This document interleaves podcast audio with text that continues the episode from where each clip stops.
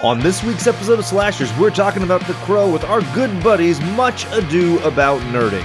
Be sure to stay tuned until the end of the episode for a special track by Slashers. No, not us, but an actual band.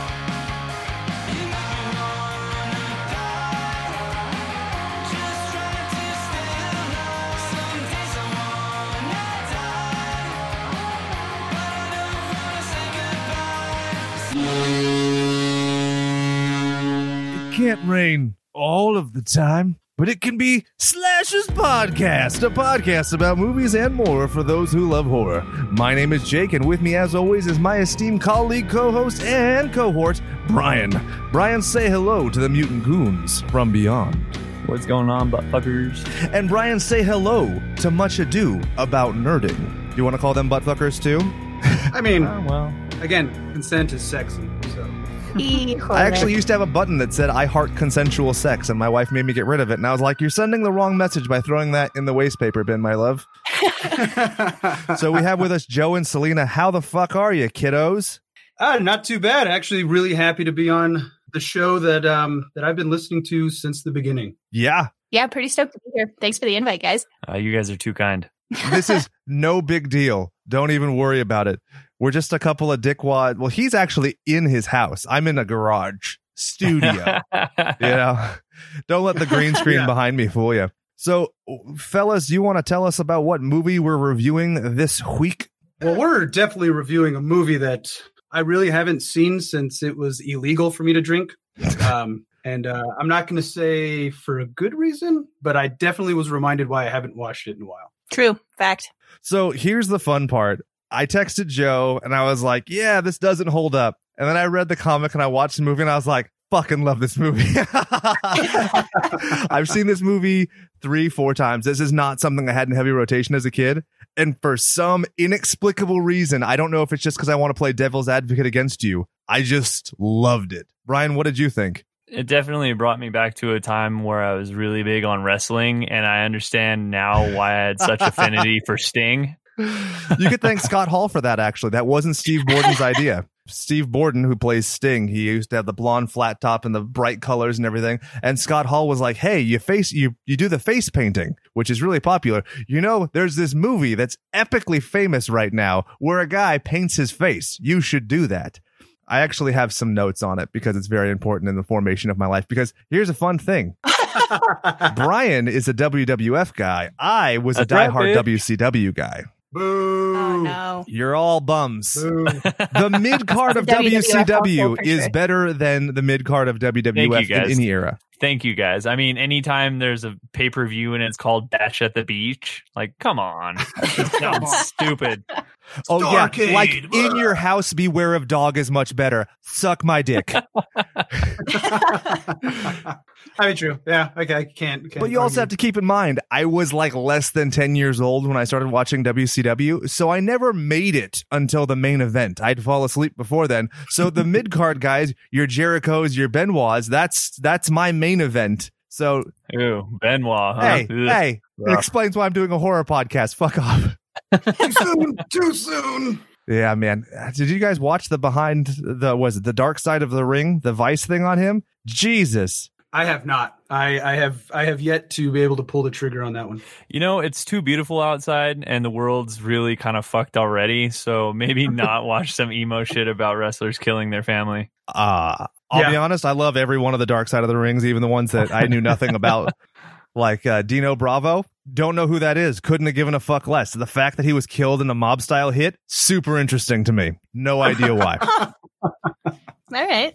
So, one other thing, we had a, a scheduling snafu. So, in the interim, I also watched five other movies and researched for three more episodes that are coming up. But I did want to point out that The Crow is emo Robocop. The Crow is emo The Wraith. I mean, there are so many movies. I was like, my brain started going alight with like, oh, I'm not going to say it's derivative or stolen, but motherfucker, jo- James O'Barr plagiarized some shit. And there you go, Brian. That was his one time. He has to mention RoboCop in every episode. Oh. See? Yep. He fitted in within the first ten minutes. It's you go. either that or it's either that or it's stupid. What the fuck's it called? Don't you Monster say it's stupid. I will hurt you. Okay, I'm on Jake's side this time. legitimately I find strangers to argue with on the internet about how Monster Squad is better than Goonies, and people are like, "Well, the Goonies came first. Like I give a fuck. The Model T came before my car. Doesn't make it better, fuckwit. also, Star Trek, the original series, came out before Next Generation. Again, doesn't make it better. Boom. I just threw down a gauntlet. There's a bunch of Trekkers out there who are like, fuck this show. One star. Trekkers, huh? Trekkers? Trekkies? They're not Trekkies anymore? I don't like Trekkie. I like Trekker. It's always sounded more like Trekkie sounds a little flim flam, you know? Mm, mm, I could I could see that. I get that. Yeah. It's like dismissive, whereas That's fair. Trekker, you feel like you're doing something. Like, you know, fuck er, punch er. It makes it a more active title. It's a it's a verb. You made it a verb. There we go. So, what did you guys feel about the movie? Would you have anything that you would say you would consider it similar to? Like Jas- Jake said, it's a emo RoboCop. I I personally think it's almost just like a Nine Inch Nails song that never ends, like a music video, right? Like Brian, I was gonna say yeah, like a music video. now you've ruined my life because I want to hear Trent Reznor sing "This Is the Song That Never Ends." Oh no. Somebody get on that. I, it, it's it, the internet's a vast and wondrous place. I'm gonna go ahead and say that that's somewhere. That Yeah, probably right. exists. It's got to be. It's got to be. Just with some industrial sounds in the background of like a fucking piston going off, and you're like, okay, sure, because reasons. because it's the 90s. Yeah. Oh god. Definitely brought back some memories. I don't know what it uh, reminds me of though, other than pretentious theater kids in high school. Ooh, that's a fun one. Have you seen this movie? You're, it's it's the greatest thing. And you're like, what the f- what is this? Man? Yeah, like we were kind of um when we watched it, we were kind of comparing it to like the Donnie Darko. Yeah, you know what I yeah, mean? That Like makes sense. yeah, I guess that would be Yeah, it's just the underground right? movie that people thought they were cool because they had seen it, and it's Mhm. like, I mean, not a bad movie. I'll never watch it again on purpose. yeah. I definitely, f- I definitely feel like the Hot Topic kids were just like, "This is the shit." You're right. Put the dick and the balls of this movie in my mouth at the same time. I'll gurgle. Yeah. wow. Yeah, Yeah. I wonder how many movies have been ruined for me based on people like in high school having that elitist like threshold issue. Like I remember very vividly seeing Battle Royale and being like, this is absolutely fine. Because some fuckwit in my high school was like, you haven't seen this? Oh my God. and I was like, oh, you mean this Japanese movie that's not in English, that isn't at Warehouse Video and isn't played on cable? Yes, I haven't seen that movie and LimeWire doesn't exist yet. Fuck off. Forgive me. Yeah. Forgive me. Right. Yeah. Nobody had a bootleg copy on VHS. My bad, bro.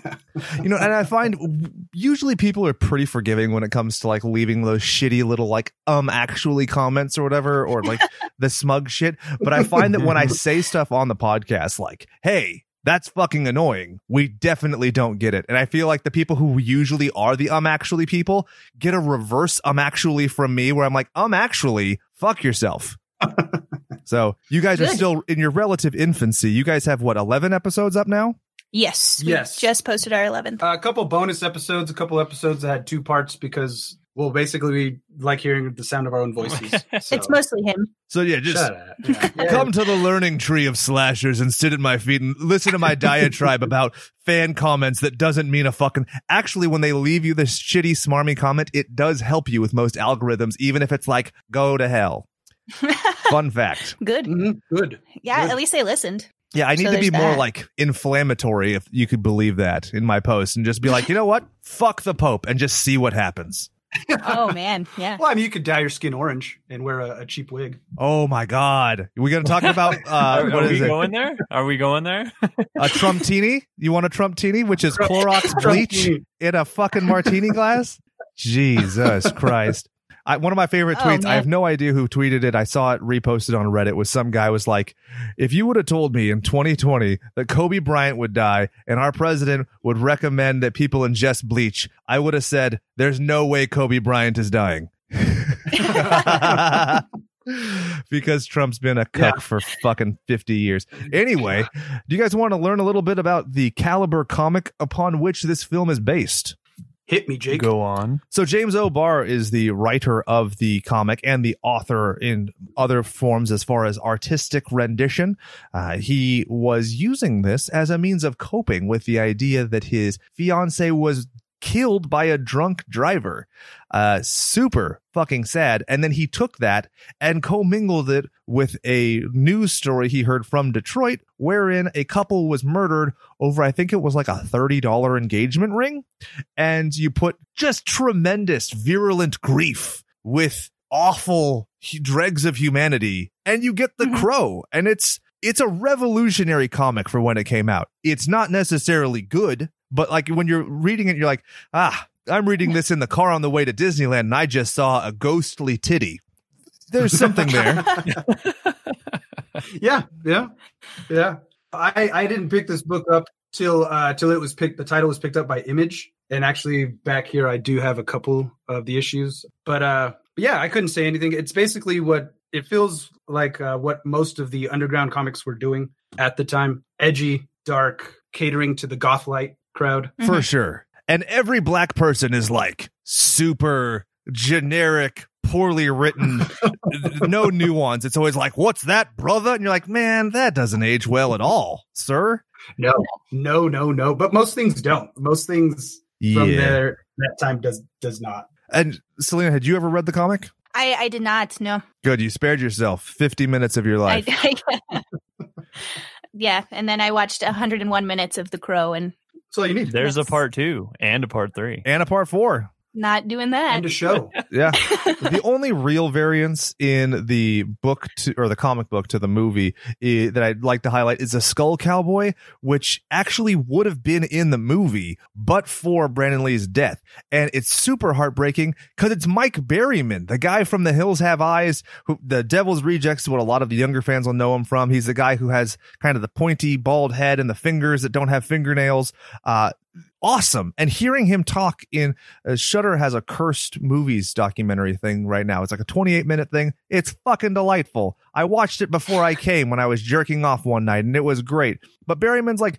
he's sitting there Perfect. and he's just talking about how like he, this beautiful young man in Brandon Lee just dies and he like it was fine because he was like well that's the tragedy it's not the tragedy that I didn't get called back to be in this movie because we had to shoot another scene that's the sad part and they just moved on which is just a nice reassurance that he isn't a pile of ass Totally agreed. I think my favorite moment with him is I want to say it's Weird Science when Mm. he's the head of the biker gang and they trash his house and then they like ask him to leave and he's like super like all right man that's all you had to say like you know well spoken and whatnot and he just freaking leaves and they're like oh I do love him very much. And he's always, like Yeah. you said, very well spoken. I just wish that people would give him a chance. You know what I mean? Like, give Peter Dinklage the lead in a rom com. Give Mike Berryman the lead in a, like, just because he looks different doesn't mean he can't, like, sling some poon. Am I right? Yeah, I mean I kinda- watched Game of Thrones he slings little D Might not It's be kinda- little. You don't know. that's true you're right you're right, you're right. It's probably, you know what? I actually just watched the Joe Bob Briggs season two premiere and they referenced the guy who plays Ralphus in Bloodsucking Freaks had a fucking hog on him. So.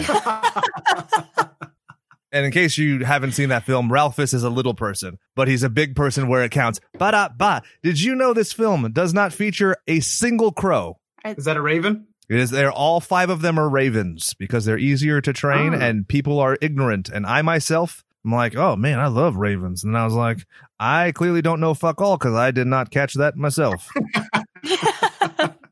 but you know did it take away from the movie no I think it's one of those things It's like oh get over it yeah. who Well, and especially the crow is used, uh, or the raven rather, is used so much in like montage and in an artistic shot where it's like you're not, it, you know, it's not like it's a Doctor Dolittle film where it's talking or whatever. It's it's a set piece. I move mean, I feel like I feel like if they would have called the movie The Raven, they might have got the the people that are like more poetic. They're like, oh man, that sounds interesting. Maybe I'll check it out. You know, Maybe Nope, it's an Edgar Allan. Poe movie. Yeah, Yeah. exactly. Poe Yeah. finally got its due John Cusack called. He wants his movie. Oh, Man, that didn't go well. So, other things they talked about in the cursed production. Did you know that an electrician suffered second and third degree burns over his entire body and lost both of his ears because he backed a cherry picker up into a live wire while filming this film? It was the first day of principal photography. Numero uno. I did hear that. I did hear that there was so there was a uh, an accident of that nature, and then didn't somebody else like drive a delivery truck through the set like the same day? I don't know if it was the same day, but there was that as well. Then there was a hurricane that completely destroyed their back lot, which is 115 miles an hour. And so, based on that, Entertainment Weekly ran an article that talked about the quote curse of the crow, and I was like, "Baby, you just ain't seen n- n- nothing yet." yeah. because a publicist is like, "Hey, uh, at least nobody's died." It's a little rough. Whoopsie. oh man. Maybe don't send your uh, weapons handler home early. Yeah, right. A guy who's union because you get him to the last day of union requirement and then go with a local guy. Smart. Oh God, Hollywood. freaking sad. It actually wasn't in Hollywood, which is probably one of the reasons that it got so desperately fucked. Uh, Oh, It was in North There you go. Carolina, if I'm not mistaken.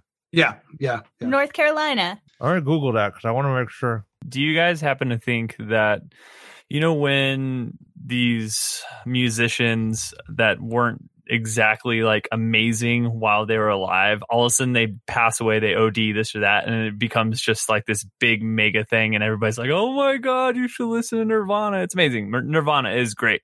But there's other instances where you're just like, eh, I mean, they're okay. In this movie, with what happened to them, it just almost seemed like to catapult the entire movie, right? Hundred percent. Oh, for sure.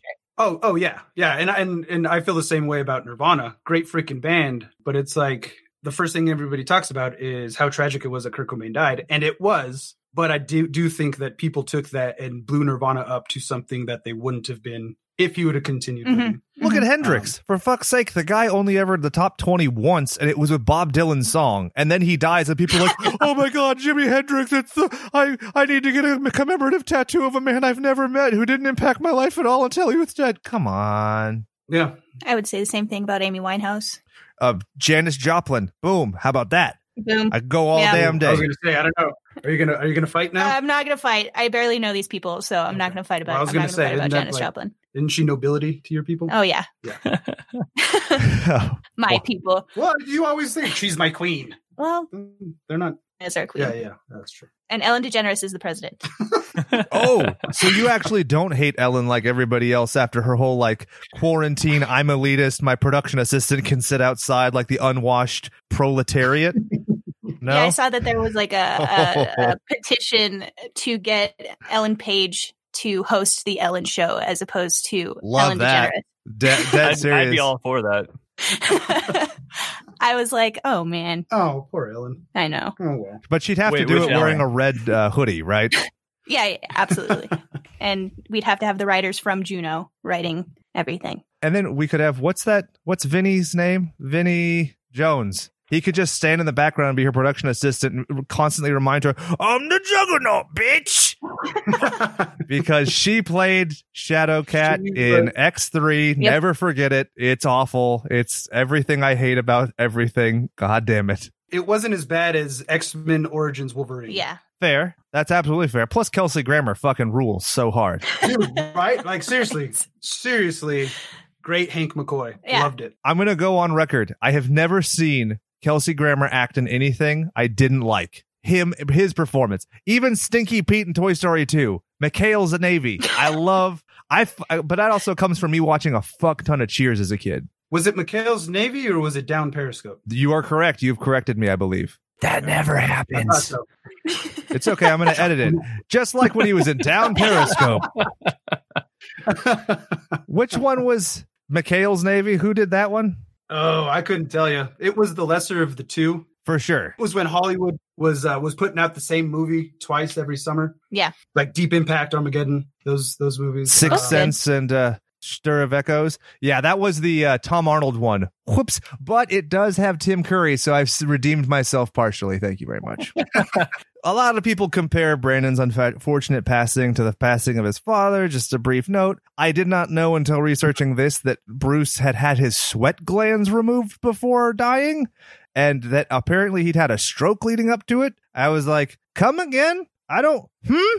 Hmm? But I did know that Bruce's older brother died in infancy, so the parents apparently dressed Bruce up in like girls' clothes and called him a girl name so that whatever demon they believed haunted their household wouldn't kill him. Well, that was not in Dragon the Bruce Lee story. I'll tell you that right now. Fun fact, it actually is. There's a monologue about it. And I was like, that's what? I don't remember that at all. Yeah, I don't. I don't at all. Holy moly! Holy crap! Yeah, I do know that the cool, the well, the, the weird parallel is in one of Bruce's movies. The game he of is death. actually playing an actor. Who gets, the Game of Death. Yeah, and he gets shot in the movie.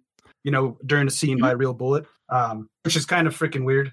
I always played that character in Tekken. you mean Law? Yeah, that Oh. yeah, that guy. Law fucking rips where he does that like moonsault off your chest and pounces on you. It's almost cheating. Yes, Hell yeah. You played Tekken. I didn't play Tekken. yeah. Tekken's my shit. Yeah.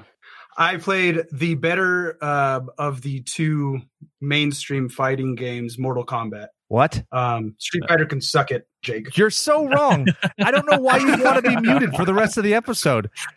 That's just that's a fact. That's a, a logical fallacy. Oopsie. I'm just saying, which uh, w- w- which which franchise is still going strong today? Street Fighter. There are million dollar uh, tournaments for Street Fighter. You uncultured swine. you know what's crazy is they're actually they're actually talking about creating an an actual Mortal Kombat fighting island, and Dana White is creating it. Yeah.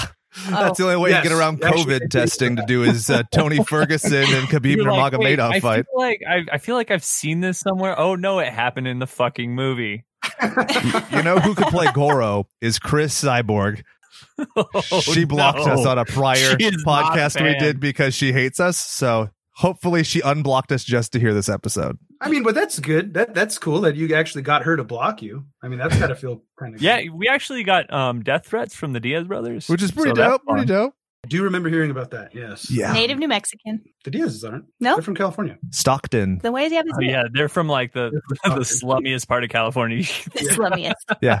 The only reason that Stockton Not exists is so you could drive out of it and feel better about yourself.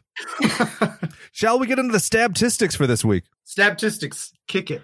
So the film was made on a budget of $23 million. Uh, people like to kind of aggrandize how big this movie was. Not as great a theatrical hit as you would imagine. Much better in the home release market. It only made $50.7 million at the box office. Still cleared its money back and still was considered a success so much so they made four or three other movies, most of which are fucking terrible. I digress. Now, here's the interesting kind of timeline of events. So they start filming in Wilmington, North Carolina, February 1st, 1993. He's killed on set March 30th, 1993, 47 days into shooting. Then the film comes out 5 13 94 or May 13th, 1994. What do you think about the reshoots that they had to do, the you know damage control press they had to do, just the special effects, editing? That's a super amazing turnaround considering there are movies that sit shelved that are fine that just never get out. Didn't somebody else buy the rights to it and put some more money into it Yes, um, and then release it? that is correct. it seems like it would be pretty hard for me to go back to work the next day after like your co-star gets fucking murdered. You're just like, ah, well, see you guys Monday. Yeah. Imagine if it happened on a Monday and you're like, figures. I'm just gonna take the rest of the week off. right? Sorry, Yeah. guys.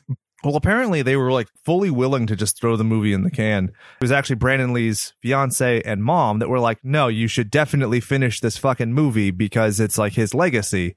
Uh, so that at least it's tasteful. At least that's the narrative that's been presented. Maybe it was like they go up to the mom and they're like, hey, guess what? He signed a contract in blood. I mean, you can't exactly say no to the fiance slash mom, right? So the only dates that really, really matter aren't so much the release date, but it's when Sting unveiled his crow face paint. It was October 21st, 1996. That's when he did the retro Sting kind of Ultimate Warrior shape, but it was black and white. And then on November 4th, he did the full face. So hmm. November 4th is a holiday in my household starting now. But the competition on May 7th, 1994, you had Lion King, and on the 20th, you had Maverick. And basically, this was smooth sailing for this movie not to have any like substantive competition. No, no, and I think the like just just to compete with the Lion King, um, I think that's that's enough because um, I mean I, my my retro is showing here, but I think that's one of the greatest Disney movies of all time. Absolutely. I've shed Yeah. quite a few tears. Dad, wake up! But the remake, not so much. Yeah, the remake. And, Haven't seen it. So- Probably never will. Not gonna. I Don't do saw it. on Reddit somebody don't had do it. taken like the live action one and like modified the CG so it looked like kind of cartoony. And I was like, oh, it's not like I'm just watching the Nature Channel. It actually looks like a cartoon of some form. Like interesting because I'm I'm like the worst fucking guy. If you ever want to show me anything that's based on something else, I always just want the source material.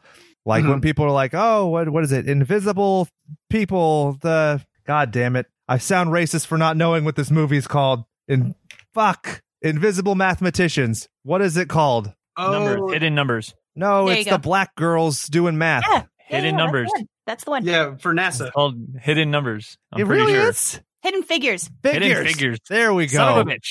It was close. Just like Hidden it. Figures, for fuck's sake. I'd rather just watch a documentary on those lovely ladies than watch some poor actor's rendition. So it's like I'd rather just watch a documentary about lions and the pride and warthogs and butt fucking meerkats or whatever it's going on. Ridiculous.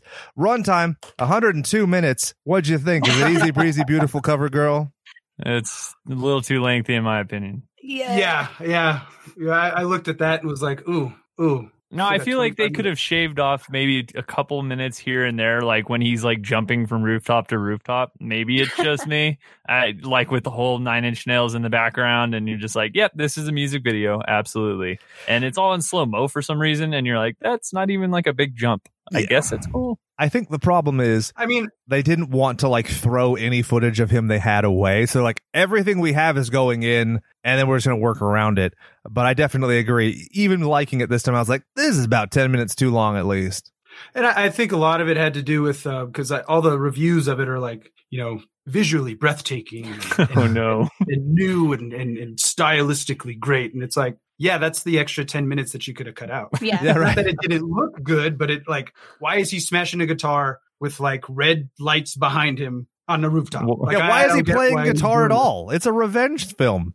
Why is he? Why is he doing acrobats and flying, like hanging out of his windowsill? Like what? What does that have anything to do with any of the movie? Was he like in the circus before? or- Like I would love it if there was a scene in RoboCop where he's like doing calligraphy and they're like, "What?" And they're like, "What? Alex Murphy liked calligraphy before he died, so he's taking a break from his kill crazy rampage of revenge to do calligraphy, obviously." It's characterization, guys. Yeah. So it was directed by Alex Proyas, who directed I Robot and Gods of Egypt, which is interesting because he was born in Egypt and then moved to Australia at the age of three.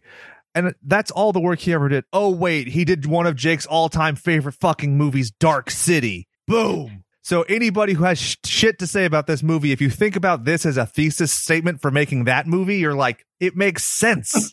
you guys are laughing. Have you not seen Dark City? Is it not the I best have movie no idea ever? what you're talking about. I have not seen Dark City at Nah, all. I got nothing, man. You all are the worst people. I'm calling the police. what? Are we gonna Are we gonna start like a viewing party after this? Yeah. What? No, it's good. We're all gonna watch it on Google Hangouts. on Google and the Goog things. Um, no, the only thing I had to say about the director is uh, it just Gods of Egypt, mediocre movie, not horrible, but um, how are you going to have like an origin story for like the Egyptian people and not have a single Arab actor anywhere on screen? A little awkward, right? Yeah, Jaime Lannister and um, and King Leonidas going at it there at the end, and it's like there are no Arab actors. Where are the Egyptians? Well, the Egyptians. Yeah, yeah, that that was my biggest thing with that. Yeah. So I completely agree, but I'm going to move on. He got this writing. He did a film called Spirits of the Air, Gremlins of the Clouds, which is visually amazing, substantively bereft, but there's a woman with mime paint in it. So I was like, ah, I see what's going on here. Laying the groundwork. But then he directed over a hundred music videos, and it definitely shows in this movie because everything is a small music video. There it is. there it is. Can't blame him now. Can't blame him. Nope. It's, he went back It's all to what coming he knew. around. He went back to what he knew. Yep. So David J. Schow and John Shirley adapted the comic book into the screenplay for this film. Interesting enough, Schow did an episode of the new Shudder version of Creepshow, did Texas Chainsaw Massacre 3 and Texas Chainsaw Massacre the remake, did Critters 3 and Critters 4 and an unused draft of Freddy vs. Jason, which I find fascinating. And then John Shirley, this guy is kind of a god to me. He did episodes of The Real Ghostbusters, the Robocop TV show, Defenders of the Earth, Spawn, Batman Beyond, Iron Man Armored Adventures, and the 2012 Teenage Mutant Ninja Turtle series. That's pretty fucking cool. I can honestly say I don't dislike anything that he's done then. Yeah. Defenders this. of the I was Earth. gonna say this is like the low point of his writing career. I think. yeah. Yeah, you got to start somewhere. Yeah, well then This is true. so after Brandon Lee dies, then they brought in Walon Green, René Balcer, and Michael S. Chernuchin to do the workaround. Like, how do you get rid of the Skull Cowboy, and how do you basically make sure that he doesn't have to speak when his stump double is wearing a mask of his face? Ah, it's terrifying. Have you seen the behind the scenes pictures of it? It's fucking terrifying. It's a little weird. Yeah. yeah, it, you actually kind of you you you kind you're kind of in awe on how well it actually looked in the final cut on how bad it looked on set Yeah. So the film is produced by Jeff Most, and he had actually been following the comic since it was being released in small batches. So he was very into the whole thing, and he had actually personally reached out to Joy Division about being doing a song for the movie, and he even like sent a letter, which you can find online, and he got ghosted. What a bunch of dicks!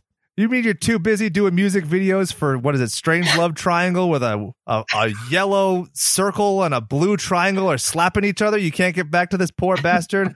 Moving on, the music was done by Graeme Revell. Fans of our show will know this fella because he's the poor schmuck who did an entire fucking musical score for the 13th Warrior only for it not to be used in the film. And that job goes to Jerry Goldsmith. Wow. I'm not complaining because Jerry Goldsmith's the fucking man, but let me just paint you a picture of Revell's career. Child's Play 2, People Under the Stairs, Street Fighter, the movie, Mighty Morphin Power Rangers, the movie, From Dusk Till Dawn, The City Angel, Spawn, The Craft, The Saint, The Negotiator, The Bride of Chucky, The Titan AE, The Laura Croft Tomb Raider, The Freddy vs. Jason, The Daredevil, The Sin City. I mean, some of those movies fucking suck, but it's not because of the music. Oh yeah. yeah yeah yeah yeah no i didn't know that that's at the uh, 13th warrior I tell didn't you know. the truth what was i doing when i was listening to that episode oh, you guys don't want to know what i was doing Yep. yeah A five knuckle shuffle. pamela and her five friends Wow. Pamela Henderson. My mom told me that Nice, joke when I was like five. and one of my mom's friends told me I had DSLs as a kid. That sucks. what? That sticks with you till you're 30 and you're out doing a podcast in your garage. You know what DSLs are, Brian? It certainly creepy, doesn't man. stand for internet. It's dick sucking lips. I was 10. When we when we stop recording if you need to talk about that we're here for you we're here for you The makeup was done by Lance Anderson. he got an Academy Award nomination for Cinderella Man, and I'm like, really? Makeup for that? Mm. Uh, he also was nominated for Dawn of the Dead, Planet of the Apes, and the Island of Dr. Moreau. That's fucking cool, right? And then uh, Sharon Ilson won a daytime Emmy for her makeup on Pee Wee's Playhouse, and she worked on The Day After Tomorrow and Broken Arrow, uh, which is not good. It's gonna go on the record. arrow howie long is in broken arrow yes that howie long Wow. so, shall we get into nicknames? Nicknames. S- Say something that rhymes with nickname.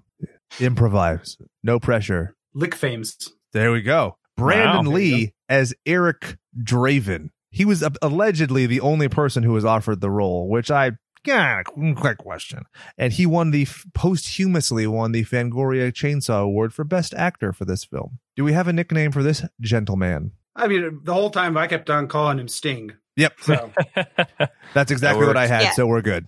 Yes. So there seems to be some confusion about the way that he died. So people think that it was just an active round. That was not the case. So what happened is they had a dummy slug in there. So it had the illusion that there was a cartridge in and any click of a hammer can dislodge that fake head and put it into the barrel. Then when they load a blank, there is enough gunpowder to shoot that at 3000 feet per second, which is a bullet. It's just a fake bullet and it went right through his heart and fucking killed him. Uh, it was a distance of, a, of between three and a four and a half meters. So you're talking 12 feet on the far end, 3,000 feet with like, even if it was an airsoft pellet at 3,000 feet per second, you're dead. And so is Mhm. he. Yeah, through the heart for sure. Yeah. yeah Yeah, and Yeah. then you know they have that big board, like during the production meetings, that says like how many days we've gone without an accident, and they're just like, "All right, wipe it down, wipe it off."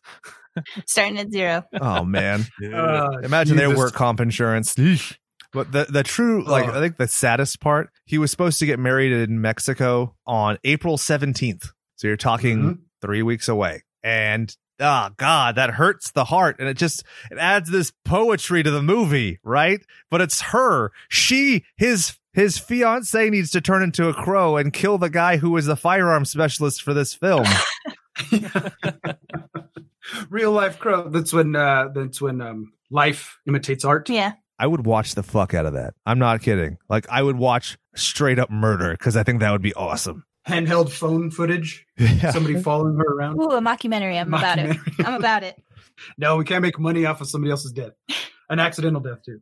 So he actually made his debut in the ABC TV film Kung Fu the Movie. And obviously, he's half uh, Chinese. And so in this film, there were a few uh, unsavory racial epithets and caricatures of Asian people that he actually successfully advocated were removed. And could you imagine how much more painful it would be if the guy died and like the last thing was him doing like a Mickey Rooney style like Asian character? Oh, that would hurt so bad. Yeah. Yeah, yeah. That because that's now that's what you're known for. hmm Rochelle Davis played Sarah. Uh, I want to call her Darby Allin because if you've ever seen the pro wrestler Darby Allin, he stole this girl's everything. He is just this girl from this movie, and he's not his own independent wrestler. It is fucking weird. And to the point where I was like, I Googled Rochelle Davis, Sarah, Darby Allin, and was shocked that apparently I'm on the cutting edge of this theorem. well, I would have if I wasn't watching it with Me. with my sister, I would have called her Selena um, because that's who she was growing up. She was the uh, the tomboy, for lack of a better term, always on her skateboard and. Yeah, Isn't skateboarding the first thing on your Instagram bio? yes, Is it? probably. I do my research on fucking everything, not just the movie. Did not have an undercut as a child. Yes, she definitely did have an undercut. I did not. no, not one. you, her. Oh, but I'm just saying, like I did not. Yeah. Sarah had an undercut. I did not. Yeah. Our nickname was Avril Lavigne and or Undercut. Yeah. Oh god.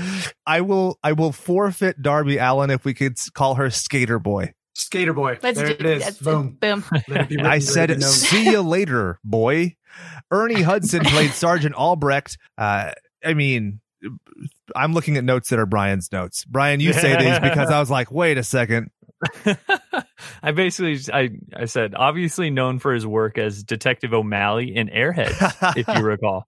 that movie is so good. Oh, But he- shit. But he's also Winston in uh, Ghostbusters, so you know there's that. Yeah, that's what we called him. We called him Winston. Yep, I think a perfect choice. I like to add fun little notes to Jake. So uh, that way, Yeah, because I saw an emoji and I was like, "What hold up. fuck?" I didn't put an emoji in these notes. That's what happens when I do notes at work in between breaks of the slave driving. Michael Wincott was top dollar, or should I say, Michael Wincott was top dollar. How the fuck does he talk like that? That it was weird, Batman man. voice before Batman voice. He's definitely a unique cat, man. He was in Three Catman? Musketeers and The Count of Monte Cristo. It's not just a sandwich, it's a film. he was also in Robin Hood Prince of Thieves, which, fun fact, I watched probably a thousand times as a child, and Alien Resurrection, which is a delightful film that people shit on all the time. so, do we have anything for him? I always, I just called him the Highlander. Yeah, Because of Yeah, the sword his and the hair. hair. Yeah. Yeah. that's good. I like that.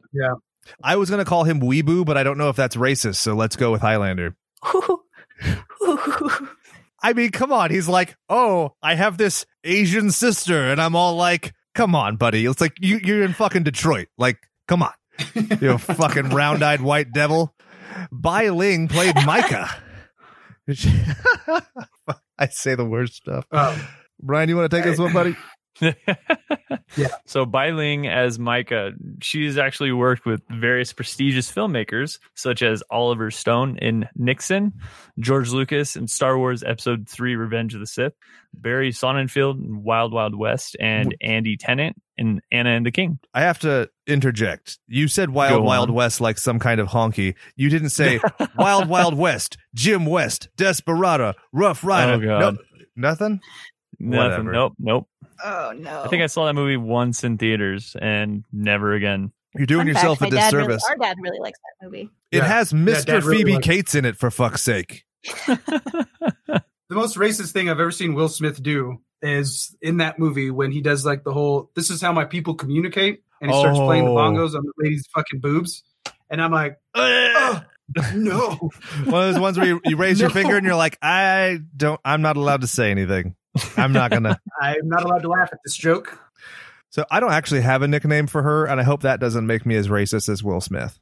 Uh, I mean, it could be Cersei Lannister. We were Yeah. comparing them to the Lannisters for yeah, they were Oh, because they're- definitely too close. They were butt fucking. Yes. Creepy sister. Yeah. yeah. And I, and I would say butt fucking, and I don't know if he was the one doing the fucking. Oh, he's definitely getting pegged. I guarantee it.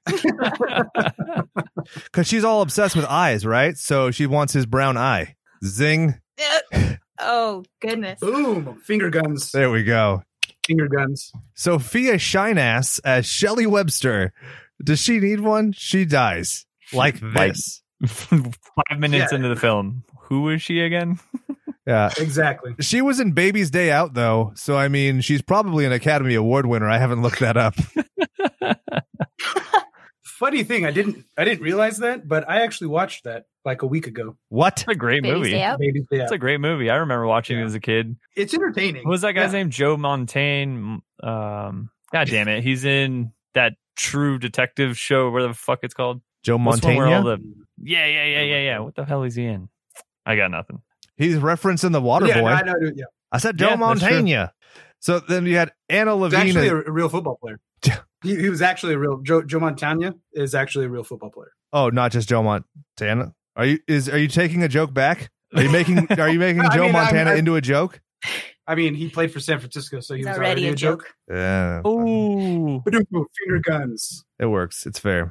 They were in the Super Bowl. Can't fucking do it. Um, but no, there was there was a, there was a, a football player by the name of Joe Montana, and then not Joe Montana, who's obviously Fucker was in Criminal Minds. That's what it was. yes, yes.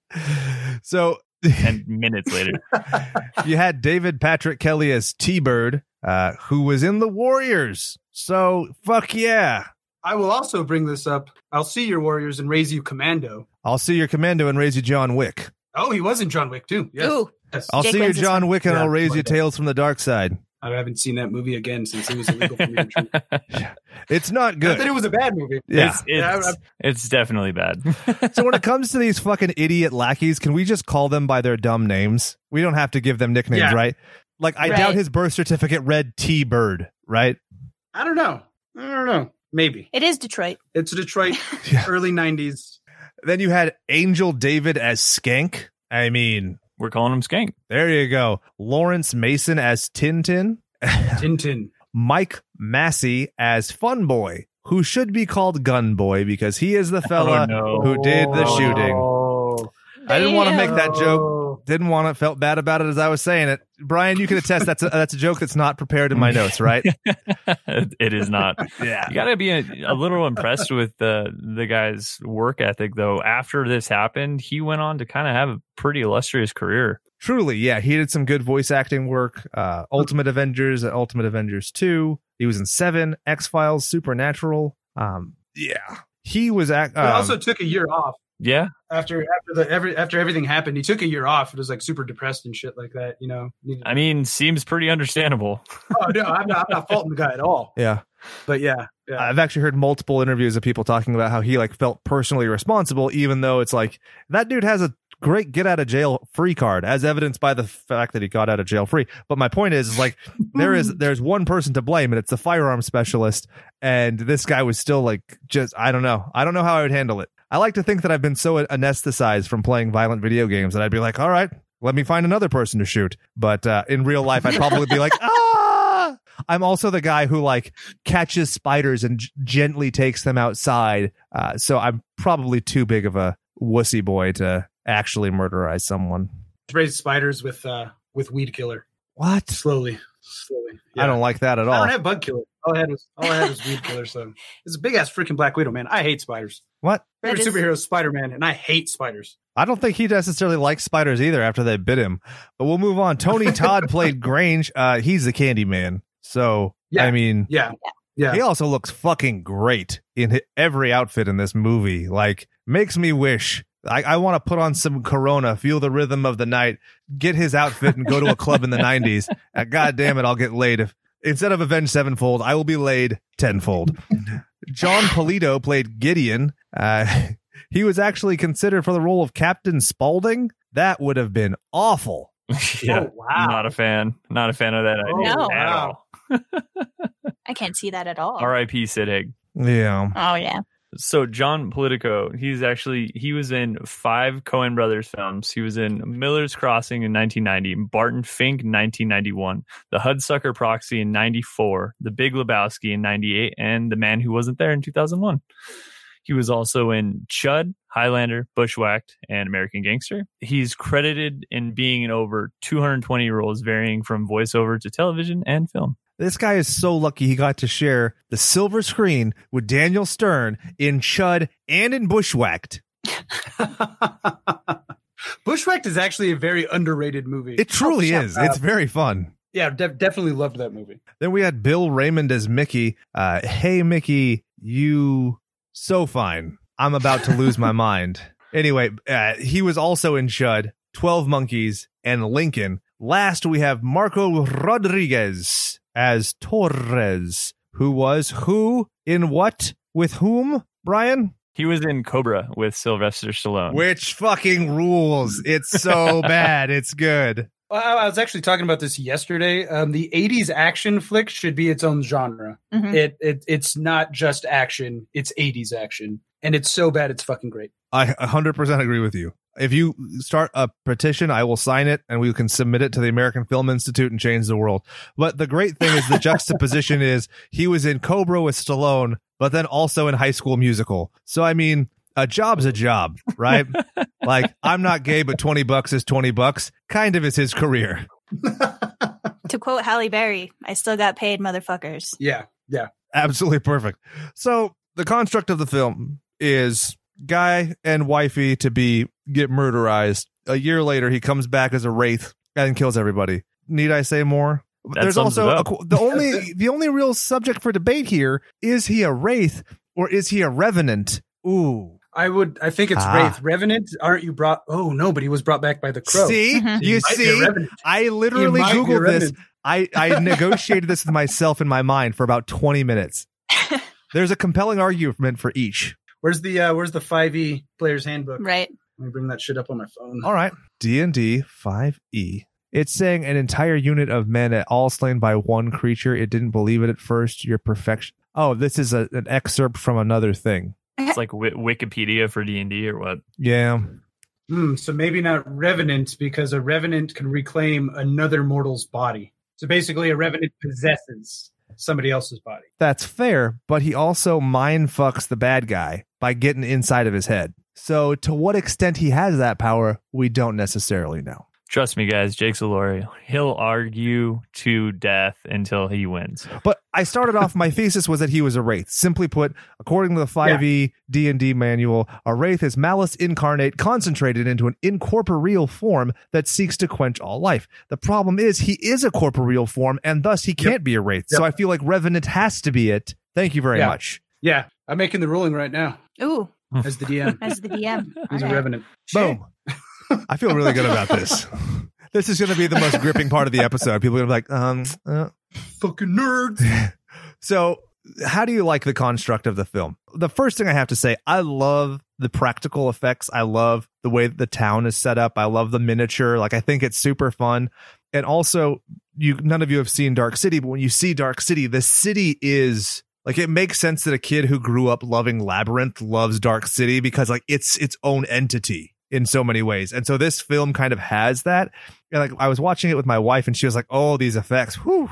And I was like, "Yeah, but here's the thing, like I kind of love like the shitty like real effects as opposed to like CG, you know, where it's like he's just superimposed on other shit, but I'd rather have that than like him looking like a PS1 character. Yeah. Yeah, yeah.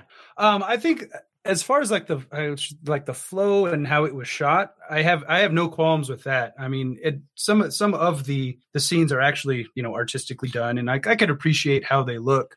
Um, it was a simple plot, simple to the point.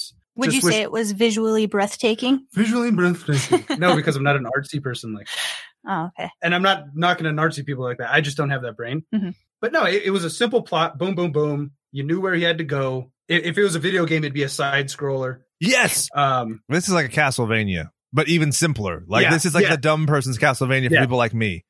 Yeah. um no, no great simple and, there, and there's there's brilliance in the basics and and i love that about it it's just the writing could have been better and not just the writing the dialogue could have been better Well, yeah, and I was reading that um it was compared to Tim Burton's Batman, you know, in the way Yes. of you know like the set composition and the way it was filmed and stuff like that, and how dark it was. So eh, it was okay. There were allegations that they had offered Burton the directing part, but he was like, I've spent too much headspace in like the dark and gloomy comic stuff. No, but I've also seen inconsistencies, so I don't know if that's actually accurate, but Mhm. it would stand to reason. I mean, if I was looking for a guy who had success in Gothic in Gothic comic books, I would just do that.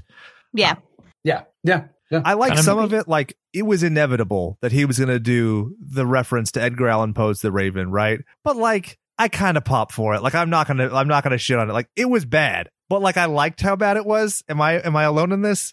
no no i love cheese i love all the cheese and all the fan service i i I, lo- I love that shit I, I when you know it's coming you see it coming they're setting it up setting it up and then you almost quote it before it's quoted Mhm. it's still just as satisfying i love it Yeah, it's kind of funny how you had mentioned that it reminds you of like a side scroller video game because I could totally imagine you going through the dungeon and coming across all of these like side bosses to get to the main boss. Dude, and it- that's exactly how this movie is. This movie is Mega Man, right? Like, he goes to each one, he gets the coat from the first guy, and then he goes this and that. At each one, he like learns something and gets a new thing to kill him. And then he gets a sword in the very end. Yeah. Oh, yeah. you're not the wrong. road is dangerous ahead take this So are we going to talk about? God damn it! I'm I'm too much of a dad. I'm an old cranky dad because I was like Mhm. the way that cranky gritty mouth boy. Uh, what do we call him? Weeboo, whatever the fuck. The way he dies, he's Gaston from Beauty and the Beast. We can all agree, right? Yeah, I'm really glad they like metal the fuck out of it by making his like you know he falls on the gargoyle and it starts puking blood. I was like, yes Yeah. I kind of Yes. want to make a, an endless gif of that looping as like my background at work. So if somebody comes up to me, I could just like tilt my monitor to them and be like, It's definitely, I feel like, the slay of the game for me. "Oh, it's Yeah. beautiful." Definitely, definitely. And again, it's super cheesy. You saw it coming. You know, sitting there fighting on the roof, and you know, on like a cathedral, and you know that there's pointy wrought iron fences everywhere. I mean, So you saw it coming. I feel I feel like it's a bit anticlimactic on how it happens with him just grabbing his head. I don't know. Like he's getting his ass beat like the for a good 5 minutes straight and then all of a sudden he's like, "Oh, I got an idea. Let me just grab your head and and show you 30 hours worth of pain." And you're like, uh, whatever. You didn't like. I actually really like that. If I'm honest, like I the I mean, idea. maybe if he would have, maybe if he would have like slowly gained those powers or like figured out how to use them instead of just all of a sudden, okay, I know what the fuck to do. Boom, you're dead. But like he was touching stuff throughout. If so, in the original intro, uh, when he comes to life, there's an explosion that he witnesses, and he f- grabs. Uh, it's right after he gets the boots, and he has one of those like tele- telepathic visioning things immediately. So it's reiterated more times throughout. So I could see that because in the cut that we all get, the theatrical cut, it's I think like only like two or three times that he really effectively does it. Yeah, one of the times he touches his cat, and he's like, Gabriel. You want to hear something fun? This movie's super transphobic because in the comic book, Gabriel is a lady cat that gives birth to kittens. Yep. How could they? Super Oh, transphobic. Jesus. Not about it. Uh, can we talk about uh, David Patrick Kelly as T Bird? Um, fire it up. Fire it. That guy has no fucking subtlety, and I love it. He is so good at being just, you hate him on a malevolent level. Like you want him deatomized, like tink, tink, tink, warrior. Like he's so good. Yeah, yeah. Yeah. No, he's definitely has that. uh Our father has this um this trait where they Mhm. can just get under your fucking skin without even trying. And yeah, he just has that. He just oozes that that annoyance, and it's not just annoying. You, yeah, I'll leave the room and leave you alone, but it's just like, no, I I, I want to run you over. I would love if y- like if you you know any pro wrestlers out there who want to be heels, watch him. This is the guy in everything because there are few like rarely are there people as grating and frustrating and just amazingly hateable as him. Yeah, I, I'll I'll definitely agree with that. Definitely agree with that. You're not wrong. No, no, he's the cinematic Miz. Or you know, you could even go so far as to say MJF if it wasn't for the fact that that guy writes really well too. Jesus. that guy, like, he's super clever. And I'm like, where does this come from? Like, does he just sit and just steal stuff off the internet? He's ahead of the curve. He's writing everything on the internet. Uh, probably. So, a couple of things I wanted to note. Did you guys notice that when the crow lands on the headstone, the foam headstone clearly starts to like rock under the weight of the crow? it was adorable. Oh no, I didn't. No, I did not. I did not. I notice busted up laughing, and my wife looks at me like I'm some heartless prick as we're watching this movie. Like, what the fuck? Like, some people just died, and I'm like, it's it's funny. Oh, though. so you know what? That's why Party City ends up getting a credit at the very end of the movie. Oh, movie. finger guns. Yes. Love that. Yeah.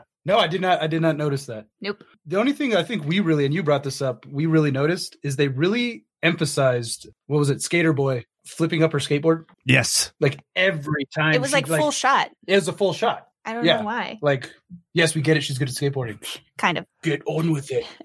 I always thought it was interesting how she's like portrayed as some kid who, you know, likes hot dogs and skateboarding and she doesn't like onions because it makes you fart. But at the same time, she's also this girl that's like super deep and poetic and she like does a voiceover and you're like, that you would never say that. You would never say any of the things that you're saying. this right is now. her inner monologue, Brian. She's being Okay. vulnerable with us, the audience. Maybe she doesn't want to show you that side of her. Maybe she's trying to put on this this tough facade. And honestly, Yeah, she's like, just check out this undercut, bitch.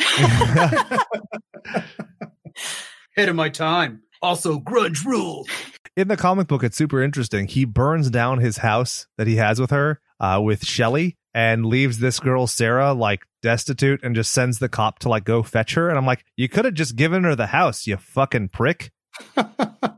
yeah, because you know her mom is such a attribute to society, right? She shooting up and you know hanging out with guys that like to fucking swallow bullets for some reason. I don't know. Yeah, imagine passing that. Explosive. yeah, right. Fun fact: I actually did that when I was a kid. I Oh. swallowed a 22 long rifle. Did it go out? Is it still there? I'm guessing. I hope it went out.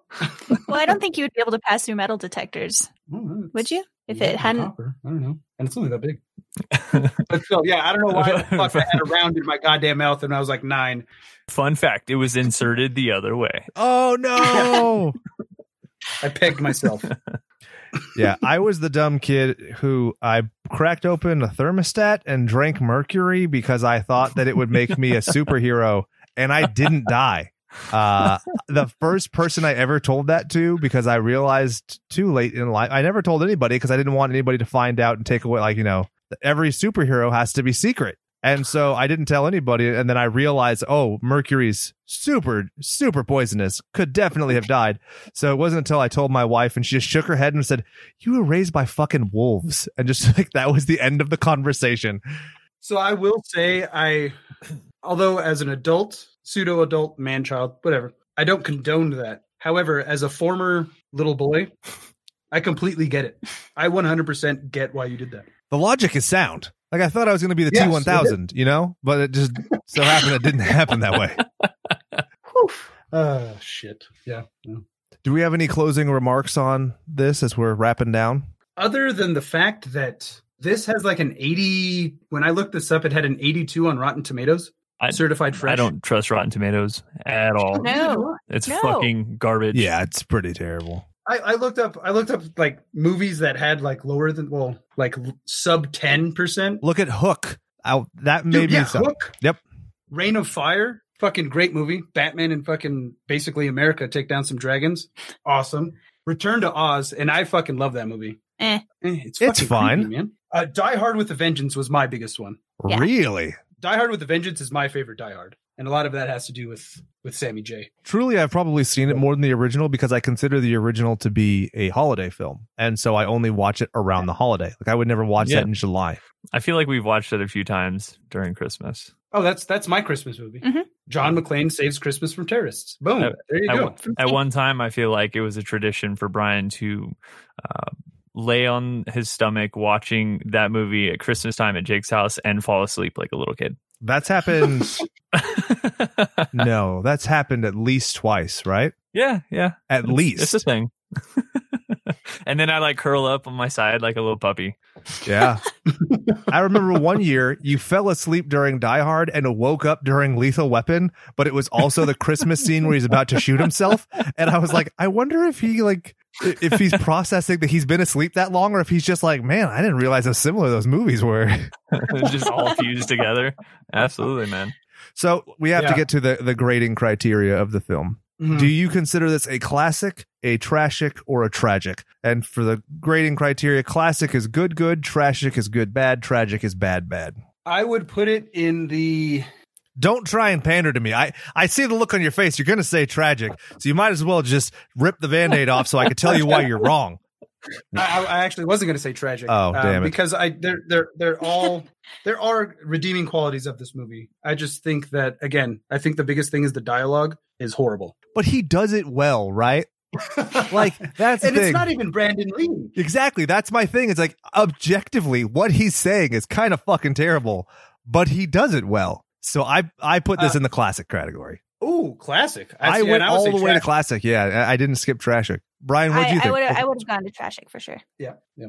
Yeah, I also agree with you guys. I, I feel like it's in the trash category. It's not bad, bad. It's not great, great. It's eh, somewhere in the middle. I mean, I did enjoy rewatching it. Don't get me wrong, but it's about all it goes to. So, okay, you know what? Maybe, maybe I see your reasoning here because here's my thinking: Why be a, a guppy in the ocean of good good when you could be the shark in the pond of good bad? right? Like, not all good bad you go. movies are the same. Like, this movie beats the fuck out of Tammy the T Rex. So, yeah, you know what? I'm okay saying it's a trashic because it's like a good trashic on like the high end. This is like your top shelf stuff, right? But I wouldn't even say it takes the crown though. What's your favorite good bad movie of all time? Oh, fucking favorite good bad movie of all time. No pressure, but all of our fans are going to judge you. The likelihood of them, their thumbs are hovering over the button, the play button on one of your episodes right now. They're like, say it. You better fucking say. it." And then you're going to say the wrong thing and they're going to give you a one star review without ever even listening. So you better sell it. Uh, best good bad movie? Killer Clowns from Outer Space. Not a, that's not a good bad movie. That's a good good movie. You're wrong. You're wrong.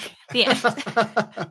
I usually am. No, I, that's a very fair statement, and I think you'll get a lot of listeners. So good for you. Selena, do you Thank have a, you. a favorite good bad movie so that people can tell your barometer for bullshit? I feel like most of the movies that I like, people think are not good anyway. So, I like to break them down as guilty pleasures. Something that you know is a guilty pleasure, but you love anyway. ooh, as above, so below. I think a lot of people hated that movie. I really liked it. I think that's a classic. I would, Yeah. I would, I would say that's a classic. A lot of people give me shit because I really liked that movie. I really like that movie. It's very well done, and anything that gives me an excuse to go back and read Dante Alighieri is uh, I'm all about it. Brian just texted me super good because his dogs are barking, so his microphone is muted. So he loves as above, so below. So you're good there. And I know, Okay. I know Brian intimately. I know him biblically. You know what I mean? A little bit of the in out. Mm. His favorite good bad movie of all time is Spice World, and because his mic's muted, he can't argue with it. That's canonical. So make sure to check out our friends Much Ado, A D O, about nothing. No, nerding. Sorry. God damn it, Shakespeare. Much Ado, A D O, about nerding. A podcast about nerd shit. You guys sold out and did some sports stuff recently, which I'm not all about, but I was like, okay, I like you, Summer. But you can find your podcast on Apple, on Google. You can just Google the podcast and it'll show you podcasting apps that you could use for it. Mhm. You are a plague. You are a legion. You're on Instagram, much underscore ado underscore about underscore nerding underscore podcast question mark. Yes. Podcast. Yes. Yeah, no question mark. I was just making sure I got it right. And then your Twitter is The handle is at much ado. that wasn't taken. No, Weird. no, Nice. no. I googled. I googled it, and I kept on googling because I was like, somebody else had to have come up with this bullshit because this was like a drunken fever dream when I came up with the the name. Mhm. It was like, no, my dumbass can't come up with something that cool. Not that it's cool. It's pretty fucking cool. You did it. I did it. Yay. But yeah. yeah. And so give us give us your elevator pitch about why our fans should listen to your show. Uh, well, we're basically a brother sister. Uh, we like to call it a nerdcast because we just nerd out about everything we talk about. Mhm. Brother sister nerdcast discusses everything uh, nerdy from Dungeons and Dragons to dark Disney or the Wizarding World to the World Series. One of the things I like to say is nerds and jocks are basically two sides of the same coin. Um, there's nothing different about you know nerding about baseball Or knowing the stats of a wraith. or knowing the of your head. stats of a fucking wraith. Yeah, yeah. Exactly. So I mean, it's it's two sides of the same coin, and I am that fucking coin because I'm huge into sports. But I mean, I cry during Star Wars, so And I'm basically his hype man to let him nerd out about the, about the things that he loves too. But also, we have a lot of nerdy things in common. So Yeah, I feel like Yeah. Selena and I have uh, the same kind of thing going on with our counter cohorts, right? I'm Yeah, like Jake's yeah. forever hype man, like yeah. He's my Flavor Flav, and I'm definitely the Chuck D. I'm like militant and focused. We got to do this, and and Brian's like, cool, like awesome. I like how Jake just Yeah. throws random fucking bullshit at me just to see if I'll break and like start laughing, and I'm just like, all right, and this happens, and he's like, what the, f- nothing? Oh Yeah. wow, okay, Dude, Gotta step up my Brian's bullshit tolerance with Jake has gotten so much better. When we first started hanging out, he- I remember he'd like stop like a deer in the headlights. Anytime I got something absurd and be like, wait, wait, what? And now he just could not give a shit less. mhm. That's just wearing That's me kinda how she down, basically. Yeah, it's a war of attrition. Brian, is it time to say goodbye for the rest of the members of this episode? If you ain't watching him dying, you ain't really trying. For Brian, for much ado about nerding, Joe, Selena, my name is Jake, reminding you to go out there and do something you love. And remember that all work and no power play makes Jack a dull boy. That was a super fun episode. I really enjoyed it. And I gotta say, I'm unapologetic that I love The Crow now. I didn't really particularly get much of a chubby dick for it the first few times I saw it, but after reading the comic and, I don't know, being old and sentimental, I just decided I loved it. And it was great to have special goon buddies on. So be sure to check out Much Ado About Nerding. Now, here is the fun thing. When we started this show, we started it as slashers. Many of you know that it was originally going to be called Two for Slashing as a reference to the hockey penalty because Brian and I conceived this show literally at a hockey game. And then I was just doing the social media and I just made it Slashers Pod instead. That became Slashers. And so my friend Jeanette of Ghoul Chat, which is another great show you should check out, was like, hey, low key, there's a band from New York called Slashers. So, you know, be sure not to step on their toes. They're really cool. And so I went to their Instagram, and it, it's literally slashers kick your ass. And I was like, mm, maybe I don't reach out. And I feel sensitive, and I don't want somebody hurting my feelings. But when I did reach out about them doing a hidden track, they were fucking awesome. They're super sweet guys. You can find them at slashers.bandcamp.com, facebook.com slash slashersbk, and then the aforementioned slashers kick your ass at Instagram. This is their song Stranger Things. Please enjoy it. And if you do enjoy it, let them know and let them know how you found them.